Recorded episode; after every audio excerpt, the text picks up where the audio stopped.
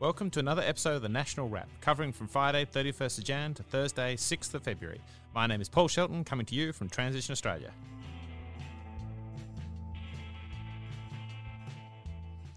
You know, it's hard to keep up with what's going on in this climate emergency. And some will even try to tell you that not much is going on, that it's all no change, business as usual. But the reality is actually nothing like that.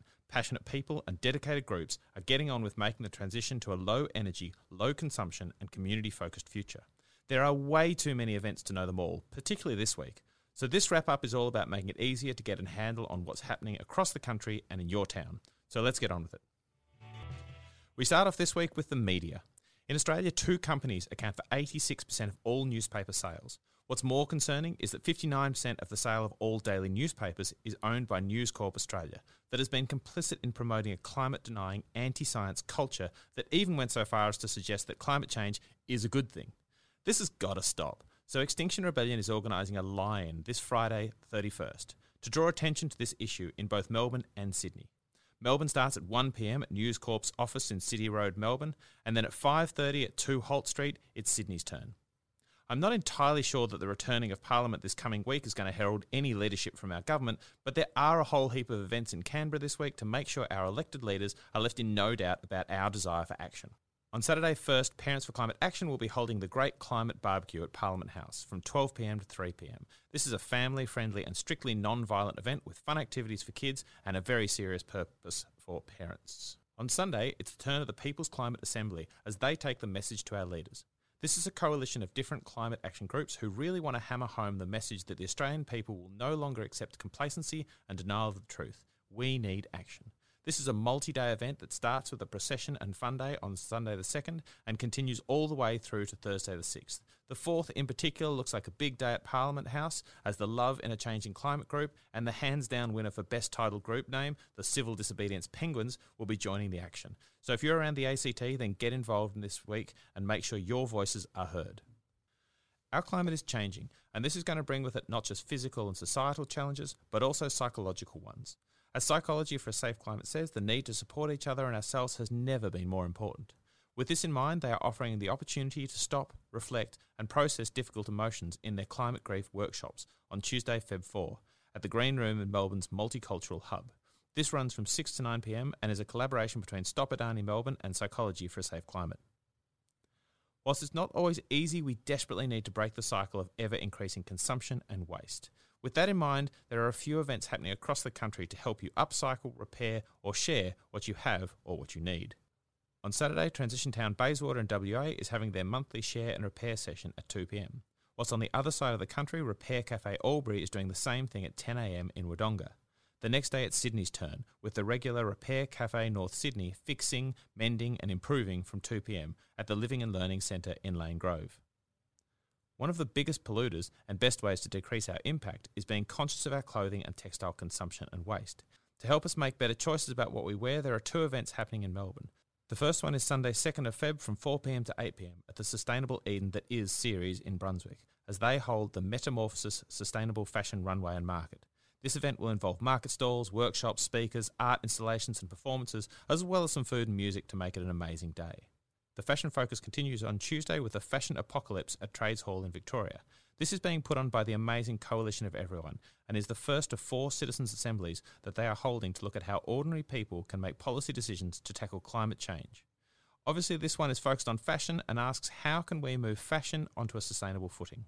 Finally, in the world of fashion is the opportunity for you to step into the driver's seat and upcycle the clothes that you already own with Linden New Art in Acland Street, St Kilda, Victoria. This event is on Sunday the 8th from 10am to 4pm and is donating 50% of the workshop fees to Wildlife Victoria to help their efforts to look after animals injured in the fires. If you're looking for a slightly different pace, then you might be interested in joining the Beyond Zero Emissions and the Australian German Climate and Energy College for a discussion about the role of law in our transition to a zero carbon economy. Led by Alyssa DeWitt from Norton Rose Fulbright, this event is a recurrent event that happens on the first Monday of the month from 6.30 to 8pm at the Fritz Loh Theatre in the University of Melbourne. Or maybe you want to step up your protesting.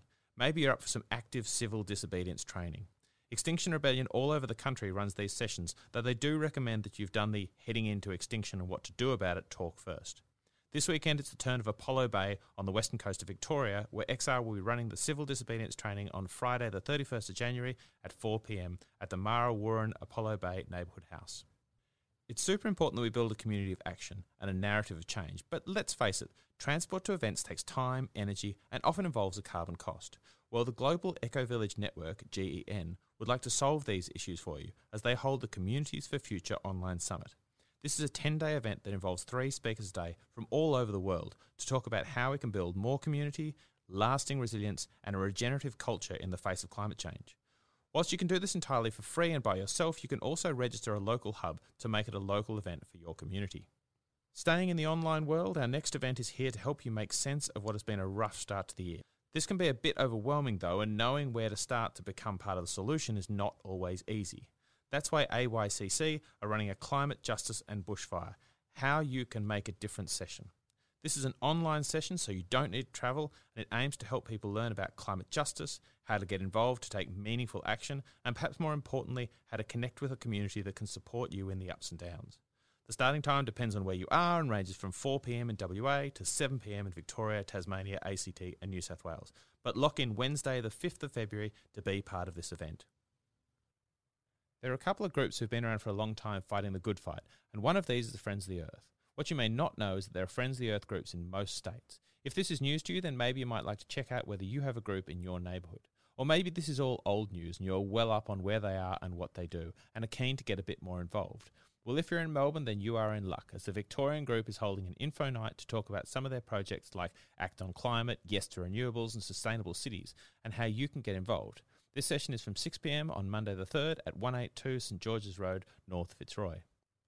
But what if you don't want to talk? Maybe you don't want to protest. Maybe you just want to lend your voice to the climate crisis and sing.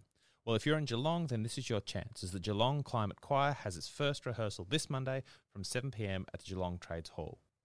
This week's event in focus is the National Sustainable Living Festival that we're running from the 1st to the 29th of February. We'll have lots and lots of events popping up in future wraps, but we thought it was worth shining a light because this really highlights how much the narrative has changed since a couple of people gathered in Musk in regional Victoria in 1998. Now the event welcomes over 100,000 visits every year and is the largest sustainability festival in Australia. Their mission remains the same though accelerate the uptake of sustainable living and seek solutions to global warming. This is an amazing event and really provides fertile ground to engage, connect, and work on the tools for change that we want to see and the difference we want to make in the world. There are heaps of events from workshops, demonstrations, artworks, films, live performances, and much, much more. So make sure you get involved. So that's all we've got time for this week, and that's barely scratched the surface. If you've got any events that you want some help in promoting, or maybe to get included in future national wraps, then take the two minutes to load up the event on the Transition Australia website at www.transitionaustralia.net because the more events that we can get out into the public ear, the more we change the narrative from no change to no option but change. Thanks for your time. My name is Paul. I'm from Transition Australia, and I'll see you next week.